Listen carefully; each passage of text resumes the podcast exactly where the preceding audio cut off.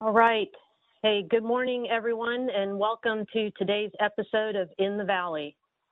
Uh, as you know, the purpose of these sessions is to continue our priority of raising awareness of the diversity of our team and the value we collectively all bring to our mission. This is the fifth iteration of this series, and I'm excited to say that today's topic will focus on the experiences of USACE's Native American employees, the history of the relationship and engagement between USACE and the tribes in our region, and the Tribal Partnership Program in MVD. I also want to note that Native Americans are filling a number of key positions in our country right now. The Secretary of in in Interior, Deborah Haaland, is an enrolled member of the Laguna Pueblo tribe. The Assistant Secretary of the Army for Civil Works, Mr. Connor, is an enrolled member of the Taos Pueblo tribe in New Mexico. And Mr. Pinkham, the Principal Deputy to Mr. Connor, is a citizen of the Nez Perce tribe. I think these appointments will go a long way to raising awareness and support for our fellow Americans and the challenges that they face.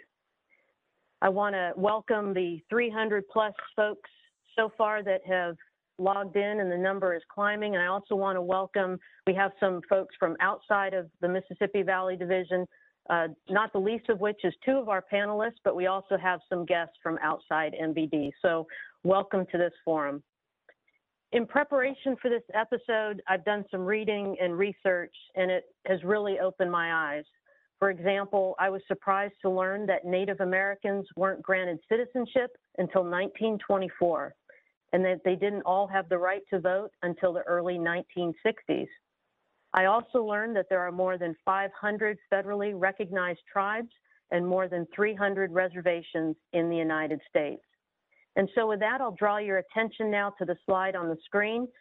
Uh, for those of you who are just dialed in and, and on audio and you can't see the screen, uh, what's depicted there is uh, it highlights all of the tribal lands in the United States. I think most of us who aren't familiar uh, with Native Americans and, and where they live, uh, there's a lot of tribal lands uh, in the United States. And overlaid on that then are the regions of USACE. So you can see there in the center, the light green is the Mississippi Valley Division, and you can kind of see where the tribal lands are within our boundaries. They are mostly in the north, uh, in states like Wisconsin, North Dakota, and Minnesota. So I'll begin with introductions. Today's panel members consist of three Native American employees one is a member from the Leech Band of the Ojibwe of Minnesota. We have a descendant of the Lac du Flambeau Band of Lake Superior, Chippewa on her father's side and of French and Cajun descent on her mother's side. And we have a member of the Iowa descendancy and enrolled member of the Sac and Fox Nation of Missouri in Kansas and Nebraska.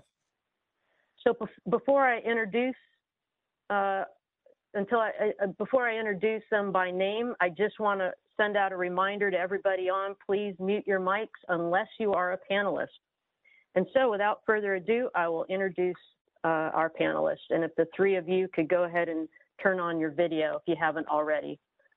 Michelle Larson is a senior hydraulic engineer assigned to the St. Paul district within the hydraulics and hydrology branch.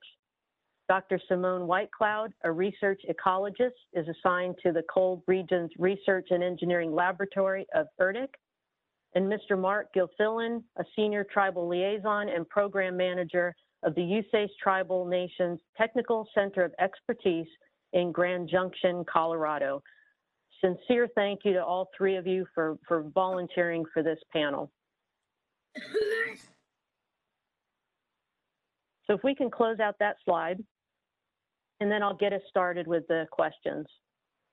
So just, I want to give everybody, all three, the opportunity to talk a little bit about themselves. I'd like to give each of you about two to three minutes to introduce yourself as Native American individuals to the degree that you're comfortable and also tell the audience a little bit about yourselves.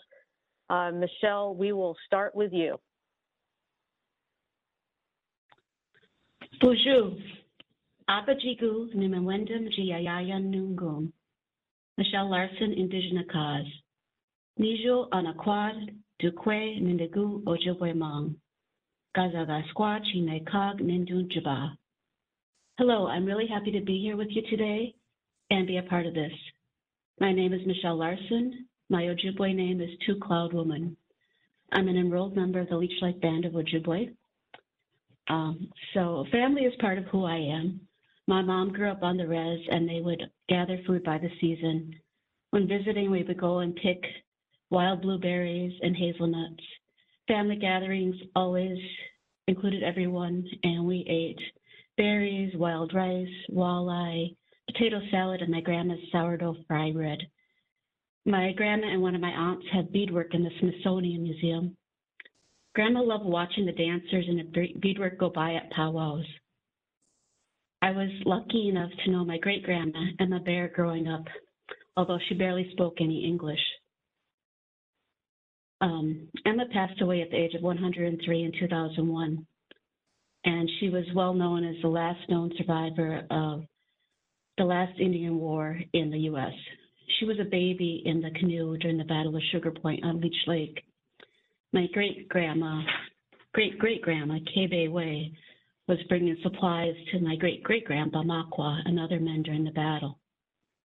My parents met at the University of Minnesota Morris, and the Morris campus is a former American Indian boarding school, so American Indian students can attend for free. It was part of the the uh, stipulation when it was given to the state of Minnesota.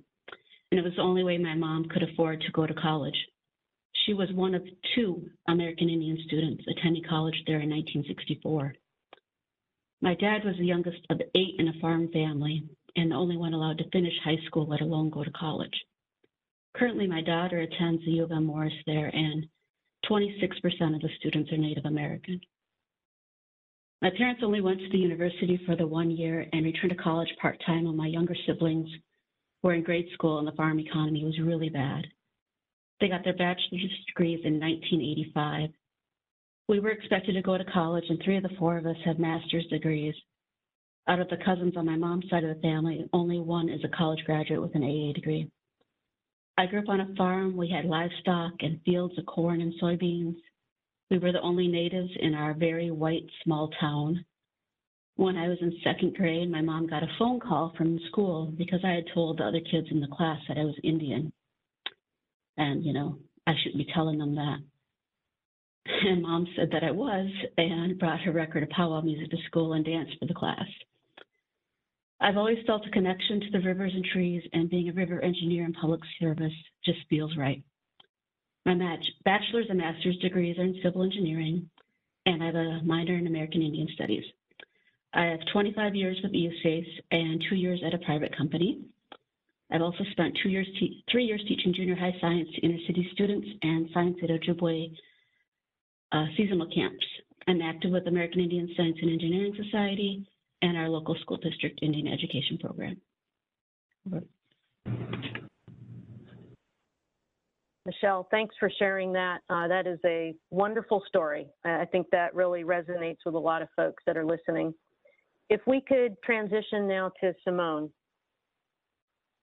Thank you so much. Um, yeah, Michelle, thank you so much for giving us some more background. It's nice to get to hear more of your story. Um, I grew up in New Orleans and um, currently live in New Hampshire on unceded territory of the Abenaki peoples. Um, my story is a little different from Michelle's. Uh, you know, I was an urban Indian and I grew up um, loving Native American culture and being proud of my heritage. Um, my parents really appreciated Native American art, so I grew up around lots of beautiful things. Um, but the spiritual component of what it meant to be Indian was missing in my childhood until my father's sister married a Cheyenne medicine man. And so my uncle Michael is the one who brought the songs and prayers and the sweat lodge and traditions like that back into our family. Um, and so when I was 15, I started flying out to uh, sweat and pray with he and my auntie um, for a week every summer.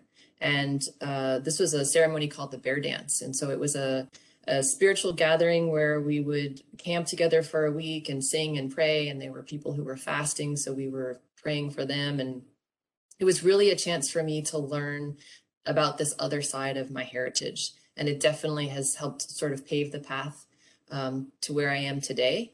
I am currently working for USACE as a plant ecologist. So I, um, like Michelle, feel very connected to the land and have a deep respect that I was taught by elders going to Yosemite every summer, um, and feel very privileged to be able to combine both the Western traditional science education I received with my indigenous traditions that I've learned. Um, Michelle and I had a conversation recently about this idea of being boundary spanners. So I feel like I straddle both worlds, right? I come at this with a deep connection to the land and at the same time have discussions with academics about you know how to best understand climate change how to uh, use plants as tools for the military for instance um, and i feel a sense of responsibility to recognize the importance of my indigenous indigenous knowledge and heritage in sitting at ta- the table with um, fellow researchers one of my research interests um, is actually related to the cold regions since I work at the cold regions research lab. I've worked with indigenous peoples in the Arctic, specifically the Inuit, to document plant knowledge. And um, that's work that I aim to continue today and really wanted to take advantage of my opportunity to have a large audience within the MVD to say that I'm very interested in collaborating um, with tribes. I would love to start incorporating that more into my work. I've been at um, USACE for four years now, and my work has all been on the military side. And I'd love to move into civil works and work with tribes, um, specifically because it gives me the opportunity to use my skills I've gained and also advocate for the traditional ecological knowledge that I feel is critical to solving big world problems, climate change in particular.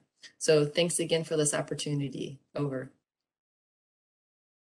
Thank you, Dr. Whitecloud. Um, equally uh, wonderful story. And I'll just say on behalf of MB, MVD, we would love to support any research that, that you'd like to do in our region. The door is open. So um, all you have to just let us know um, and uh, we'll make sure to hook you right up with the right people and get you uh, support whatever you need to do for your research. We'd be honored to, to do that.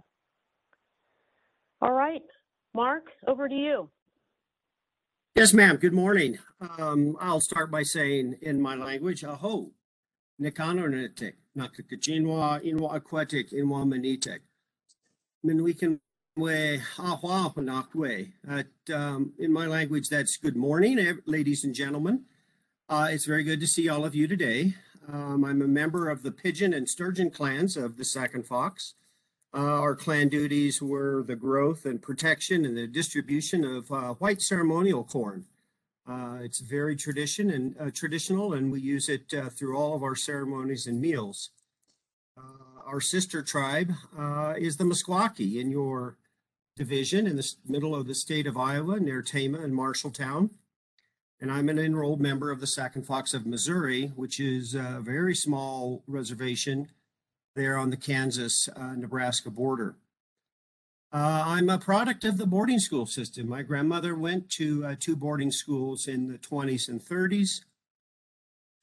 And um, I've had a 35 year working career uh, to include 20 years with the Corps, um, 13 with the Department of Energy, and uh, several as an environmental scientist in private consulting, engineering firms, uh, and with the state of Kansas. I've worked for my tribal government as a tribal gaming chairman uh, in the implementation of the Indian Gaming uh, Regulatory Act and our Tribal Gaming Compact. I grew up at my reservation uh, in a very small town called Reserve, Kansas, with a large population of about 80 people. Uh, last year, I completed law school with uh, a degree in Indian law. Um, I've been a uh, dual hatted uh, tribal liaison and regulatory project manager for about 14 years in the Corps. Um, and now I work uh, for the Tribal Nations Technical Center of Expertise as a senior, and I've earned every gray I have, senior tribal liaison. Uh, and it was created to support districts, divisions, centers, agencies, including tribes, and our USACE tribal liaisons in the implementation of trust responsibility within our various mission areas, which we'll get into. And uh, lastly, I'm the Army's tribal liaison to tribes and families in the return of Native students from the Carlisle Industrial School uh, for about the last six years. It's still ongoing. Uh, that's uh, located at the uh, Carlisle Post Barracks and the cemetery there in Carlisle, Pennsylvania. Uh, it's out. It's actually an active uh, barracks and the Army's War College campus. Over. All right, thank you, Mark. We appreciate your service and all you do to, to support USACE, particularly on, on all of uh, these efforts. I will note to the audience that uh, recommend you follow, if you're on LinkedIn, that you follow Mark. Uh, he's active in sharing different articles and updates on, on um, just things that are happening in this, in that space. And uh, I've found them to be very informative and, and learned a lot. So thanks again to all three of you for introducing yourselves. So now we'll move on to some questions uh, on the Native American experience, especially as it pertains to the workplace. So uh, before before we get into that, though, I do want I do have one question on my mind that I want to clear up at this right now, and that's the correct term or title to use. Um, I hear Native American, I hear American Indian. Uh, it seems that both are acceptable. Uh, Mark, uh, we'll go to you for this one. What would you What would be your feedback and advice on that? Well, as most Indian attorneys would tell you, uh, it varies, right? Uh, in my experience, um, it's a generational and a legal term, and it varies by generation and situation. Um, in a legal setting, uh, American Indian is uh, embedded in the Constitution and legislation, but it has fluctuated over time uh, from laws in the 30s, where Indian was the term, uh, through the 70s, uh, and then it changed in administrations to more Native American. Um, and and you have to go back and look at some legislation that addressed Indians uh, was named for the senator. Uh, so uh, you know things vary uh, over time. But in a general sense, uh, the terms uh, can be interchangeable Indian, American Indian, Native, Native American, Indigenous. Uh, but within the tribe, uh, when you talk about matters of custom and tradition, um, they start to, to become personable. And so they become Santee, they become Sauk, they become Yanktonai, they become Kickapoo, they become Meskwaki, they become Ho Chunk or Bakoje. When they become ours, they're possessive. So it, it, it depends. I would note that Indian, the term Indian is problematic. Its use has been seen as pejorative, hints strongly of uh, colonialism. It's an obvious geographical inaccuracy to start with, right? When we think about it. Um, and it generalizes and ignores cultural diversity and uniqueness. Um, each tribe is different. Uh, each tribe is has a different history with USACE, with the government, with the army. Uh, but I would say it's always appropriate to ask. It's how how would you like to be uh, defined or termed, uh, or how would you like us to use the word? Um, some tribes will actually tell you right? It's it's not much different than how we might think about uh, the terms commander or district engineer or ma'am or or Miss Holland. So that's one of the best answers that I can come up with at the moment, ma'am. Thank you. Yeah, thanks, Mark. I think, and that's great advice on anything having to do with people is just ask them how they want to be, what they want to be called.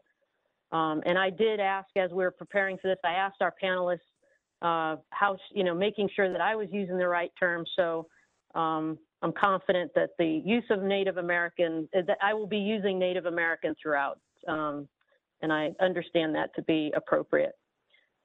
Okay, so now if, if each of you would share something um, about what you'd like your non-Native American coworkers to understand about Native Americans. And again, Michelle, we're to start with you. Um, I think the biggest issue is that uh, recognizing that we are still here. um, there, we're not just on reservations either. We are in all, all places across the country. There's 576 federally recognized tribes, plus hundreds more that are working on getting that federal recognition. Uh, just because the federal government has recognized that you're a tribe doesn't make you a tribe. You know, um, the tribes existed before the federal government did. They didn't need their their recognition to exist, um, and that you shouldn't just expect any native person to know the culture of any other tribal nation. I mean, there's with that many different tribes, it's it's just insane to think that we know everything about every other tribal culture. It's it's very different. Um, and just that you should just take some time to learn about the history of the interactions of at least the area where you're at. Um, there's a lot of cultural genocide that's been experienced by tribes and that you know there's been many there's been many there's been multiple federal government policies that's been aimed at the genocide of native americans. And um, a lot of these policies have broken down um, those cultural ties those traditions those ways of life and um, so there's a lot of generational issues and trauma and um, a lot of the socioeconomic factors are a result of that and not necessarily that um, not a reflection of what native people are capable of i guess Yeah, thanks, Michelle. Sim- Simone, your thoughts? Um, I'll ec- echo exactly what Michelle says. Like, first of all, we're still here. We're not some ancient culture relegated to museums. And then I really do um, feel like even this question sort of highlights a misconception that I can speak to the Native American experience. I can't. I can speak about mine. So um, I think Michelle put it really well. Over. Thanks, Simone. Mark? Oh, yes, ma'am. Um, I would note that tribal cul- cultures are uniquely different first than the dominant culture within the US. And all tribes are different. All 576 are different. We do have some similar similarities, but their histories are all different, including their wars, their land removals, their treaties, the legislation of the US government, their his- historical land claims, and their overall interactions with the government, not to mention their history with the Army, with the USACE.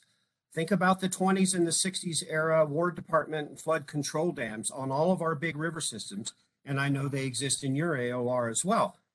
Uh, so those interactions and histories are all different compared to tribes of the Southwest and Alaska. Um, and I would note that tribes are evolving governments as well. They all have different trajectories regarding their own sovereignty, their own treaty rights, their own economic development, uh, their own gaming, their own infrastructure, their own water development, their own tribal needs, their own uh, COVID concerns, food sovereignty, and climate change. Uh, I can certainly speak to the contrast in culture as the Army liaison for Carlisle um, to return children uh, between the Army culture and the tribal culture. They're vastly different. There's polar opposites. I used to tell people uh, if you took an hourglass and turned it on its side, the liaison is that little thin piece in between two different cultures, and they can't be uh, different. But there are similarities, ma'am. Um, most tribal nations defended this nation uh, fiercely in wars, and they wear the uniform. They respect your uniform, ma'am. So there are some connection points uh, in serving, uh, maybe disparately, over other racial groups in the U.S. So they they do have a, a very unique knowledge uh, of the uniform, ma'am, and I know they appreciate it, especially for our veterans. Over. Thanks, Mark. Yeah, so what I heard all three of you say was recognize the diversity of the this population that we've kind of grouped into the under the term Native American, that there's a different history across all of the of the tribes and and bands and, and all these different groups. Um, and, and then a, the history with the Army, the history with the, the US federal government is varied. Um, uh, and there's a lot to overcome in our relationship uh, with our tribal partners. And I'll just reinforce one of the great benefits of of uh, having gotten to know Mr. Pinkham and Mr. Connor already is we and we've asked them, you know, what would be your advice to us as we build these program the tribal uh, partnership program stronger. And both alluded to, you know, you have to have patience. Uh, you have to remember what their history is and what their perspective is, and it takes it, it takes time to overcome. And not that you could, not that it will be overcome, but get be empathetic and understand that it is not just as simple as getting together at the table and talking about the business of today. That there is a history that um, we have to recognize, and um, as we build that relationship. All right. Uh, so, uh, next question for each of you: uh, Have you been able to maintain your tribal traditions, culture, language, and identity in general while working for USACE? do your words, actions, behaviors, etc., change uh, when you're at work? Michelle, again, we'll we'll start with you.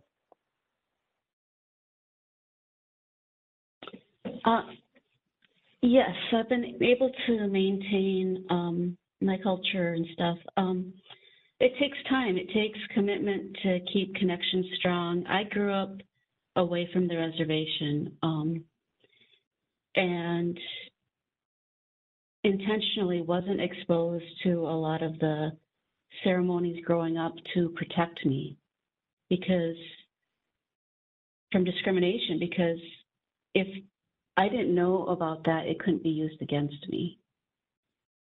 Um, my mom grew up when our religion was against the law, and poverty, police brutality, um, that's why AIM, the American Indian Movement, was formed in 1968. And the American Indian Religious Freedom Act didn't pass until 1978. And until then, a lot of our religion happened underground or in private.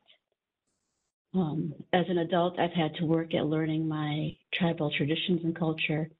I've spent years taking Ojibwe language classes and currently still taking Ojibwe language classes.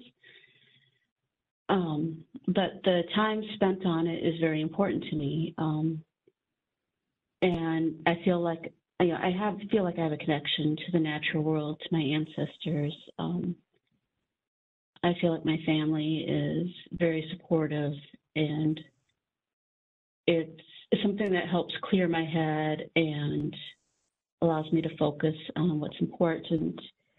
I suppose it's kind of like meditating for people who do that. Um, I don't share a lot about my Ojibwe culture at work just because I don't, I guess I don't think that most people will understand it or find interesting or important. At work over the years, I've, I've focused on just behaving in ways that are the expected norms um, in the professional setting, just um, working on that eye contact, looking at people, um, and becoming more outspoken. Um, that that's been something that I've had to really work on over the years. Over. Yeah, thank you, Michelle. Uh, Simone. Um, so I will say that the requests that I've made um, to our campus facilities in terms of supporting my traditional beliefs have been supported. When I started my job, I requested permission to smudge off my office every day, which is a way of sort of spiritually cleaning the area and myself to get ready for the day. And they were very willing to do that. Um, a second thing was I requested funds, training funds to go to the Society of American Indian Government Employees training program that they have annually. And um, my director was really excited to send me there. They've also sent me to um, the Society for the Advancement of Chicanos and Native Americans in the Sciences conference to recruit Because, you know, one thing I'm sure everyone on the panel can relate to is I'm usually the only native in the room at, at a lot of these meetings. And the way I can change that is to try to bring more natives to the table. And so my director has been really supportive of me doing that as well. Over. That's good to hear, Simone. Mark, over to you. Um, yes, to the first question about maintaining tribal traditions, but it hasn't always been easy, right? Uh, regarding the second question, uh, I would say that uh, it's just a somewhat answer. Uh, my work world isn't quite as patient as my tribal world. Uh, in reality, these worlds are uh, very different. That's why I'm passionate about my role as a tribal liaison in bringing those cultures together. Uh, at my work, my actions and behaviors can be quite different, uh, like uh, Michelle mentioned, uh, from my natural state of uh, existence and being. Uh, things go much slower in Indian country. Um, ceremonies require considerable time away from work, um, days and weeks. I have to coordinate with my own tribal government, resource allocations, and elders, and and it takes a personal commitment to to uh, to extend that kind of effort away from work and family. Um, some ceremonies can't be shared outside of the tribal knowledge keepers. Uh, other activities are what we call pan-Indian, uh, like a powwow per se, and they're celebratory, uh, and those cross many tribal cultures. Um, they're more open to the public and we can share it outwardly. So that's kind of what you might see a little bit more of, but it's not a defining component of, of Indian cultures.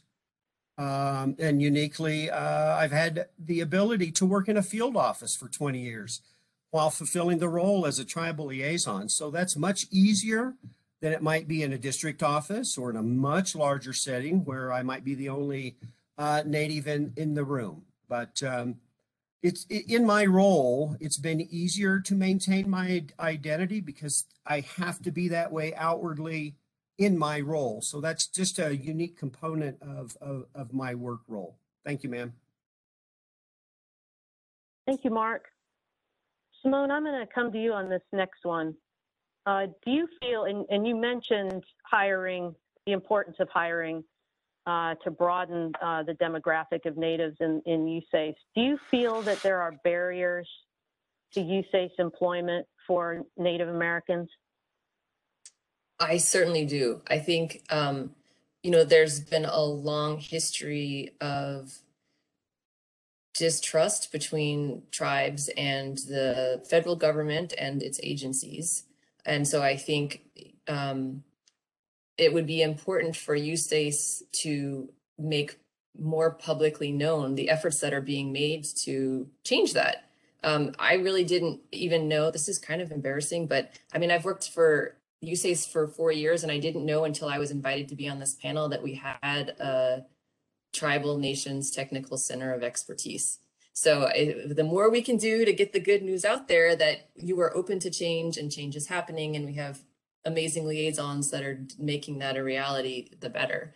Um, I think also one of the limitations too is um, just accessibility. So a lot of people along like an academic track, for instance, don't realize that being a federal researcher is a potential career. You know, you kind of think like, oh, I'll work in industry or something. So I think um, having internships to engage young people would definitely be another solution towards bringing more um, students in to tear down those barriers. The last one is I'm hoping COVID will actually help change this. And it's the fact that so often jobs require a person to be physically there. And it's really challenging for someone to leave their community and their roots and their spiritual practices to go to a job that's far from home. And if we can really promote telework as a reality or remote work, um, I think that could really help to tear down some of those barriers as well. Over. Thanks, Simone. Uh, yeah, you know, awareness is key. Uh, I'm struck by how much I didn't know before I embarked on on this, preparing for this panel. Uh, what I know uh, is, you know, ba basically it's what's ho what Hollywood shows the general American public is probably what most people in America know about Native Americans unless you happen to be co-located nearby or have some other connection. So um, I was woefully ignorant. I'm sure I still am, but at least I'm I'm making progress. Um, my next question goes back to terminology and definition. And Michelle, I'm going to ask this of you. What is the difference between Indian country and an Indian reservation? Ma'am, could I interject something on your end of your last question before I begin that one? Yes, please. Okay, so one of the things about um, the barriers to employment is one thing about once we get an employee, it is keeping them, the retention. And I just wanted to um, kind of promote that we have started a Native American Employee Network recently. And this is, um, sorry, move my notes. It's a uh, way for Native American employees to get new friends who are also Native American, grow our professional network, share common experiences, discuss current events, topics related to Native Americans, provide and receive mentorship, and just spread culture awareness across our agencies. So any Native Americans listening, please send me an email to join our group. We would welcome your participation. And Michelle, Back- to just to reinforce that, uh, you know, it's a great initiative on your part, and so proud that you've done that. And I just want to emphasize it, uh, and that this is for all across USACE. It's not just for MVD. This is USACE wide. Right. Great. Okay. Thank you. Yes. Yeah. Okay. So you had asked about the difference between Indian country and an Indian reservation. Um, I don't know what the correct definition of Indian country is, but there's two ways I think of it. And the, the first way I think of it to me is that the entire continent of North America is Indian country because that's what it was before discovery. Um, the more common thought, though, is that Indian country is it's the general connection of all the all the native tribes across North America, right?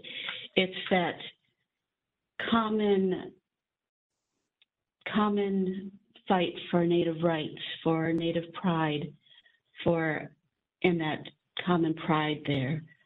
And then there's the um, community spirit. But then what Indian reservations are, those are land that has been reserved for Native tribes by the federal government through a treaty or some action by Congress or federal action. And so those are two very different things. Over. Okay, Mark or Simone, any other thoughts on on the differences between those two?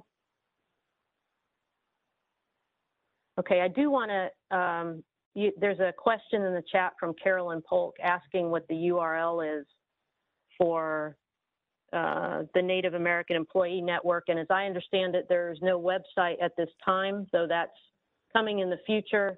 Uh, to and Simone has typed in Michelle's email address. Uh, you can email her at Michelle at michelle.j.larson at usace.army.mil to get on the distro list. All right. Um, Mark, back to you. I think you're probably the best person to answer this given your your um, your history, uh, and that's in regards to federally recognized tribes. Um, federally recognized tribes are sovereign. Uh, what's the difference between federally recognized tribes and those that are not federally recognized? Yes, ma'am. I'll start with the bluff, right? Federally recognized Indian tribes have a legal and political relationship with the United States as sovereigns. As a matter of DoD policy uh, 4710.02, we only have legal obligations with federally recognized tribes. As a matter of policy, we cannot have a legal interaction, i.e., signed document or agreement, with unrecognized tribes or state recognized tribes. Uh, I would note Native Hawaiian organizations have a different relationship with the United States. Uh, but we have a legal obligation to protect tribal resources, uh, treaty rights, trust rights, and Indian lands.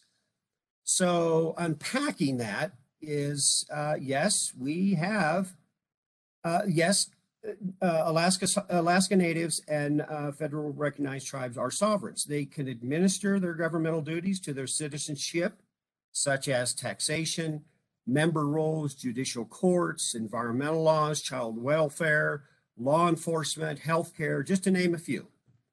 Um, but it's a two-way recognition, right? Um, between the federal government and tribal sovereigns. It's been established through the Constitution, the Supreme Court, other decisions, uh, executive orders, federal agency policies, and without going into a deep dive into uh, uh, Indian law, uh, three 1830s era Supreme Court decisions established that tribes uh, are sovereigns, but they've been placed in this unique situation uh, where the federal government exercises plenary authority over them. Um, the example is a guardian to a ward um, um, to direct federal action, such as the Major Crimes Act across Indian country, among many other federal laws that apply.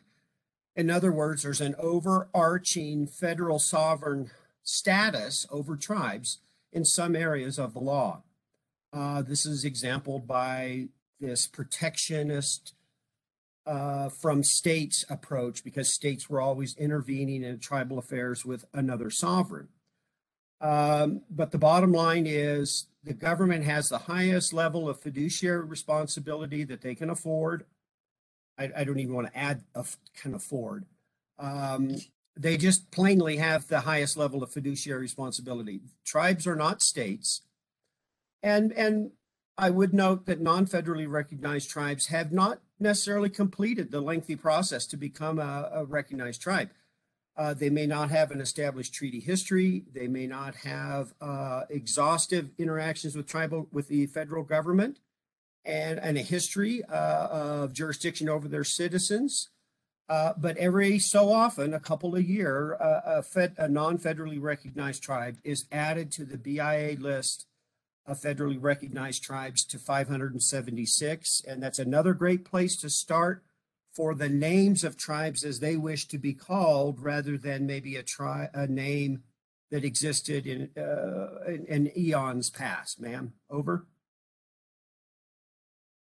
Thanks, Mark. And something you said reminded me, uh, I'm going to mention this book at the end as well, but uh, reading Rez Life um, by David Treuer, uh, I real I learned from that. One of the things I learned from that is it's not even just about the relationship between a tribe and the federal government. There's also states, and and because some of the lands cross state boundaries, and states have a different opinion from each other and with the federal government on how laws are going to be applied and, and what it means for land and access and rights and all of those things. So it, it is immensely complicated.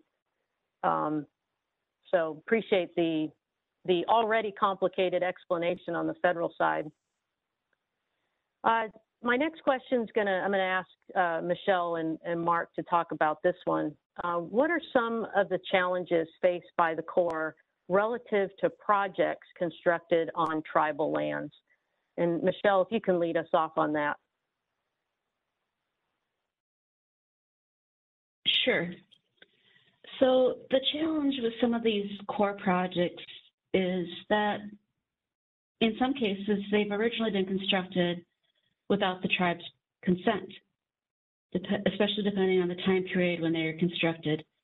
For instance, the Mississippi River headwaters reservoirs at Leech Lake and Lake, Lake were constructed um, on the Leech Lake Reservation.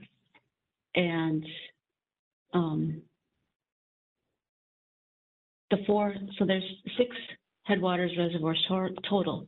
The four other reservoirs at Pokegama, Sandy, Cross, and Gull Lakes, those are all constructed on land ceded during the 1855 treaty that created the Leech Lake and Mille Lacs reservations.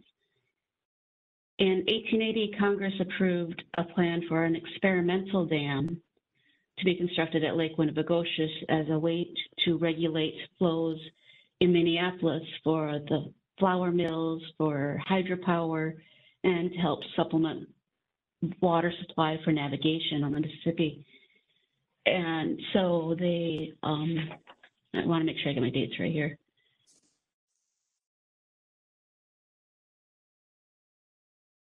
They, so they approved this experimental dam to construct at Lake Winnibigoshish. And then in 19, in 1882, they authorized Leech Lake and Pokegama dams to be constructed. All three of these dams were completed by 1884. The tribe wasn't even consulted about the dams. They didn't provide consent, and they were told not to interfere with the construction of the dams. These dams flooded out acres and acres of land. They completely changed the way of life.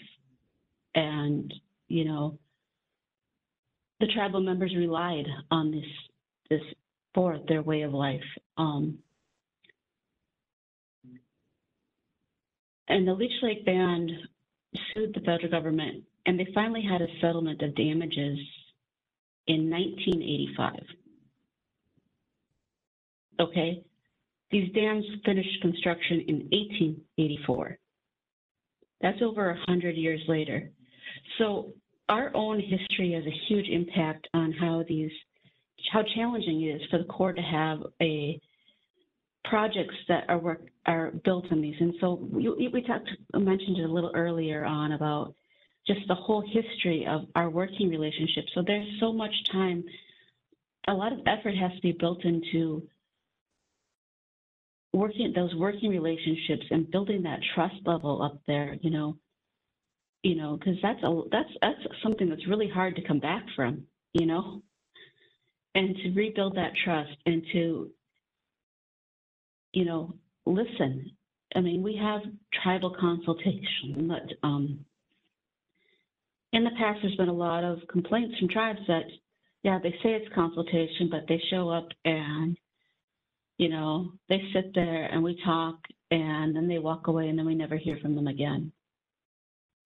And so that's that's part of what we have to do is we have to give them an actual seat at the table, make the tribes an actual partner in the process and let them hear the decision making and be part of the decision making. And you know yeah not all the decisions are going to be in their favor right?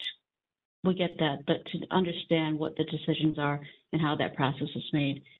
And yeah that's that's what's so challenging about it over Yeah, absolutely. Thanks, Michelle. Mark, your thoughts on that? Um, yes, ma'am. Um, we call that paternalism run amok in our history, right? Uh, and and interestingly enough, we have to be very careful of today's approach to tribes, right? We use this acronym uh, in my role as a tribal liaison as the DAD principle. And sadly, that's often the Corps, the Army's uh, behavior outwardly, right? The DAD, decide, announce, defend. And often that that's in our history that even comes out today that this is we've decided what we're going to do we're going to announce it and then we're going to defend it. But that's not how you interact and consult with tribes effectively. Uh, just a few facts um, we have projects constructed and operated by the corps that encompass approximately 30% of all Corps civil works actions that interact and impact tribes uh, and those directly often impact directly treaty and trust resources of about 20% of the tribes in the lower 48s. Uh, so there's that component. Then there's projects constructed by the Corps and operated and maintained by non-federal sponsors, especially those under the rivers and harbors, lakes, lakes, dams, rivers, locks, levees, etc. Uh, and and that's an immense amount of, of footprint on Indian lands uh, our support for others, which is now called IIS, our military projects, FUDs, installations, housings, uh, those all tend to be actions by the Corps, maybe for others, uh, military. Uh, rivers and harbors again, uh, and I will unpack regulatory is probably one of the bigger uh, actions within a mission area of a district or a division.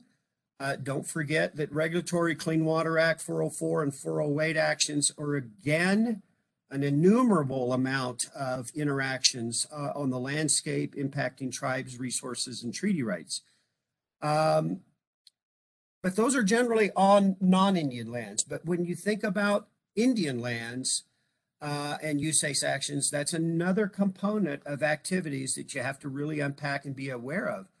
Uh, those you want to go slow on, right? You have to really evaluate and recognize and strategize your approach. Um, and those are all constitutional strategy, uh, consultation strategies that you want to really go slow on, ma'am. Over. Yeah, thank you, Mark. Um, I'm going to, I do want to, Mark, we do have a question in the chat that I think goes back to your explanation of the federal government and, and the tribe and tribal relations. The question from Richard Dudley is, so the federal government works hand in hand with tribal government in certain legal situations, question mark. Uh, Well, that's a very good question. I'm glad he brought it up. Um, you know, most of our actions have been reactionary. Uh, we have an action issue, uh, whether it's a regulatory or civil works action, and we're bringing up projects impacts in consultation with the tribe. And uh, that's how we've operated for many, many, many years. I would note that true engagement involves a different term called collaboration. And, and that is where we can take our authorities and our programs to tribal nations to say, listen, uh, we have capacity to work for Indian country in this arena, whether it's water resources, flood control. You could just name all of our authorities. We're, they're immense. So we can collaborate with tribes and work for them and work with them in a different way uh, than we ever have in the past, where it was very reactionary, bringing an action severely impacted. I'll use the Missouri River as a great example. Uh, Indian nations up and down from stem to stern. So those are kind of two different footholds within our authority and our programs to to strike a different time and a different conversation for our uh, capacity to work for tribes rather than uh, our reactionary but we still have those so it's a it's an interesting stair step of events where we still have reactionary issues but we can collaborate coordinate and communicate more effectively in areas Okay, thank you. All right, um, Simone, I'm going to ask you the next question. Uh, are there other ways that USACE can assist Native American communities? What are your thoughts on that?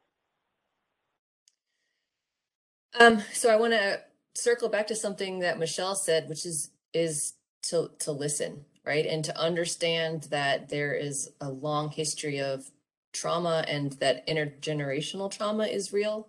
Um, and then kind of building on what Mark was just saying is we need to build trust, right? That we need to understand that building trust is not a one year thing. It's not a five year thing. It's a, we keep showing up again and again, year after year. And we recognize that there are challenges in having these conversations and there is hurt and distrust, but we want to change that. Um, and then I'll circle back to what I said too about taking advantage of giving youth experiences with learning more about the Corps, um, having internships. There are two conferences. One is AISES, so that's the American Indian Science and Engineer Society that I think um, Michelle has mentioned. So that's a great conference if USACE can send folks there to recruit. Um, and then also SACNAS, which is the one I mentioned, the Society for the Advancement of Chicanos and Native Americans in the Sciences is a great way to support the communities and um, be recruiting the next generation of scientists and leaders and engineers in their communities. Over. Okay, thank you. Uh, yeah, listen, build trust, build awareness. Uh, those are definitely themes that we can all we can all work on. Uh, I'm going to transition to the topic of boarding schools, and I'm not sure that our audience knows what that is in its entirety. Uh, We've mentioned it a couple times. Um, and Michelle and Simone, I'm going to go to you for this question. Um, first of all, can you explain what, what they are, what they were, uh, and how your families were impacted by them? You know, Michelle, we'll start with you again. Yeah, yeah. So boarding, the schools were located throughout the US and Canada, and they were an attempt to assimilate Indian children into the white, you know, American way of life. It was, um, and so the most famous one was the Carlisle Indian Industrial School. Um, Henry Pratt was the one who famously ran that, and his motto was to kill the Indian and save the man. Um, they they varied a lot. At the beginning of the boarding school era, there was a point in time where a lot of children were just forcibly removed from their parent their families, um, and shipped off. And there was it re- really varied on where you were, but there were really little children were even just taken, and they were just they were taught that how to be white, anything Indian was evil.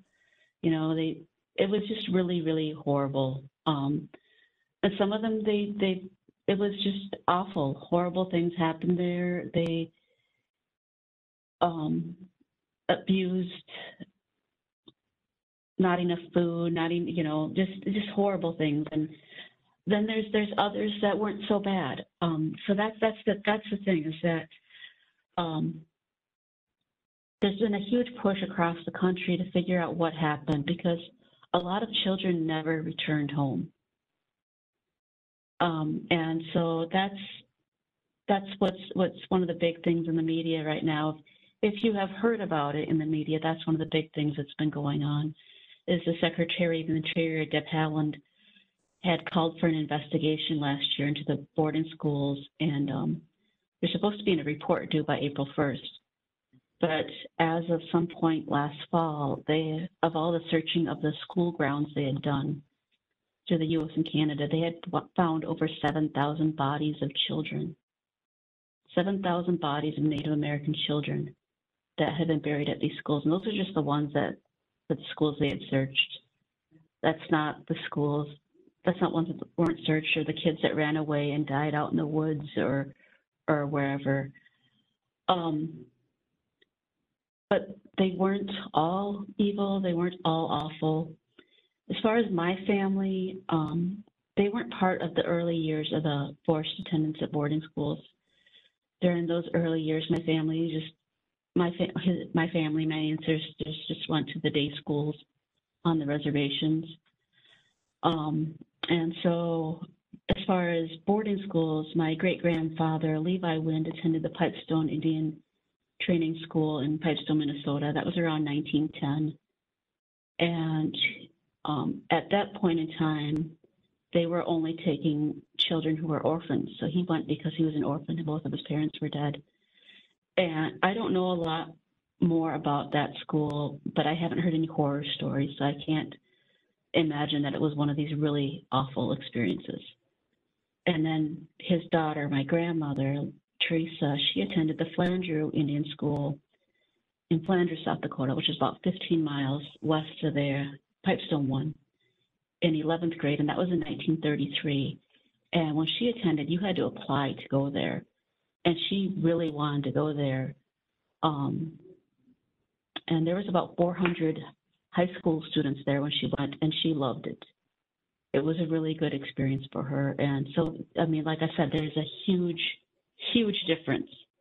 It varied a lot um, across the board, but in general, I'm not I mean, with all the horror stories you've heard, I, I can't imagine sending my kids there. But, you know, um, with my grandma, she, it was a really good experience for her. I mean, it was a place where she could go to, to high school and get a decent, I mean, at the time in 1933, that was a good education she could get there. And she went to a high school with 400 other Native American students. And that had been quite an experience. She wasn't able to go back for 12th grade because she got tuberculosis over the summer, but I'm pretty sure that that was part of the reason she was able to get her nursing certificate. Over. Thank you for sharing that, Michelle. Simone? Um, so my great grandfather actually went to the Carlisle Indian School. Uh, he was there from 1909 to 1910, and one of my family's biggest claims to fame is he played football with Jim Thorpe there. Um, so one of was the greatest athlete of all time.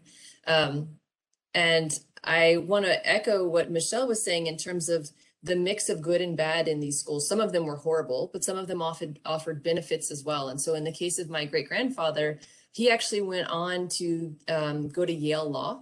And you know that benefit then paid off because my great sorry my grandfather my father my brother all three went to medical school. You know they saw the value of education. They weren't intimidated by this sort of western structure of one way of being. Um, and then i now have my my phd my doctorate. So in those ways we've benefited but i think at the same time we've also really struggled. Um, you know, if you think about my great grandfather being at a place where, like, literally with Henry Pratt was being told that the savage within him needed to be killed, um, that trauma has been carried forward, which I mentioned before this intergenerational trauma. So, my grandfather, my father, my brother, and myself have all struggled with depression and feelings of inadequacy and not recognizing our own um, gifts that we've been given and the strengths that we have. And so I think it's important to recognize that that gets carried on. And um, fortunately for me, I've got a really great therapist and I've been working through all of that. And I'm doing my best to make sure that my daughter won't have those same beliefs, you know, carried forward and on into the next generations over. Wow, thank you, Simone. Both of you, uh, very powerful stories, and appreciate you sharing sharing them with us. Um, I see that we've reached the top of the hour, so we'll have to wrap up the rest uh, fairly quickly. But I don't want to leave this episode without asking each of you um, what educational resources, books, films, videos would you recommend to your non-Native American coworkers to increase their awareness and understanding of your culture? Michelle, we'll, we'll start with you.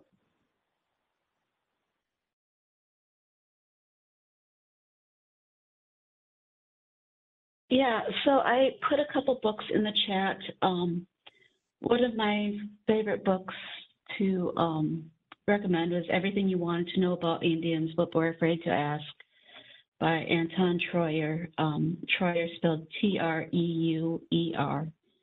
Um, Anton and David Treuer, which uh, General Holland mentioned, are actually brothers. They're from Leech Lake Reservation, but um, the book is good because it's like all these FAQs that you know people are too embarrassed to ask in person. So it's uh, it's pretty good in that respect. Um, and then a book about Native leadership, uh, a book about Mankiller, Chief and Her People by Wilma Mankiller. Uh, she was the first principal chief of the Cherokee Nation. I read that as part of my leadership program. And, um, but in general, I would say get to know what's happening in your area. There are tribes all over the country. Um, do some research, go to your local library. Almost every tribe has a website. You know, ask your friend Google what tribes are in your area. Go check out their websites. They generally have their a little about us thing there. You can look up their their history or something, you know, see what they they put up there. Go to, I mean, yeah, powwows are are you know, more of a modern thing, but it's it's a very positive experience. You know, a powwow is a blending of a lot of native cultures together, but there's no drugs or alcohols at powwows. It's a very positive experience. Um, and you know, just be respectful. Um, yeah. Thanks. Simone, your thoughts? Um, so there's one really great reference, Vision Maker Media at visionmakermedia.org um, is a all native um, film consortium. There are free films to see. They have a lot of programs that are aired on PBS. Um, so really great spot to learn new stuff. Um, there's also one of my favorite authors is Louise Erdrich. So she writes fiction, um, but it's it's all about life on the reservation. Um, and then lastly, the National Museum of the American Indian in DC is a tremendous resource. I think Michelle referenced her great grandmother and grandmother having beadwork there. Um, so they have a really nice uh, website given COVID. So there's plenty you can see even without actually going to DC. Over. Thank you. Mark? Uh, yes, ma'am. Uh, I think, uh, in the, in the, uh, onset, we, uh, or soon, will provide a link to the history of federal Indian law. That's one of the best one-hour videos that I can, uh, recommend to really get a better, uh, there it is, uh, to, uh, get a better understanding of interactions in tribal history, which we've all been talking from. Uh, my own personal journey, read anything Vine Deloria Jr uh, incredible uh, author for a scientist and an engineer in my growth. Uh, and then lastly, ma'am, I would just underscore and appreciate the fact that you helped present as a leader uh, this awareness, uh, bring, bringing us together. Thank you. And, and don't forget that tribal needs are great in their communities. So let's explore how we can do better for their needs uh, very deserving communities, and it's it- it's a relationship you will always remember and cherish as one of the most important uh, links and relationships you'll ever establish. Thank you. Thanks, Mark. Thanks to all three of you for those resources. Um, I know I wrote some of those down, so I'll be checking some of those books out of the library or, and going to Vision Maker and, and seeing what's there. I think it's a fascinating topic and our obligation to, to get more educated on this and more aware. I mentioned uh, the book Rez Life by David Treuer, uh, great book, firsthand story about his life on, on a reservation, the good, the bad, the hope, the despair, uh, all of it was in there. So um, I thought it was a really worthwhile read. Okay, so to wrap up, I just want to summarize what we've heard today because it's, it's, this is there's a lot of material and a lot has been covered, a lot of different topics. Uh, we have gone beyond our normal hour for this for this forum, but I think it was absolutely necessary and, and worthwhile. Uh, and it and we will in the very near future make this a podcast, so anybody can go back and listen to it. For those that had to sign off early, uh, those that weren't able to join us will be able to um, to listen to the discussion, and then when and when the podcast is is published, the link to the your video mark will be included in the show description. So to summarize, and I hope I can do a good job summarizing because there was a lot there. Uh, first takeaway, uh, Native American culture and history is very rich and important to the history of the U.S.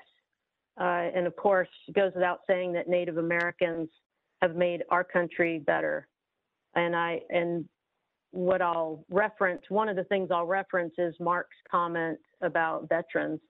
Uh, I had did come across some of that information as well as the very strong um, volunteerism towards serving in the military and wearing the uniform in our nation's wars, and probably not recognized enough. Uh, so uh, as a as a fellow um, veteran, I appreciate that. Um, number two, the, the culture and history is diverse. No two tribes or branches or reservations are alike. Uh, it's important to appreciate the diversity within the Native population. The journey for Native Americans has been, uh, there's far too many examples of tragedy and betrayal um, you know, we only touched on it briefly. Uh, there's a lot of history out there uh, for for the audience to learn about and understand this perspective. I think it is important for us all to understand that. Um, and if as we if we're going to move forward.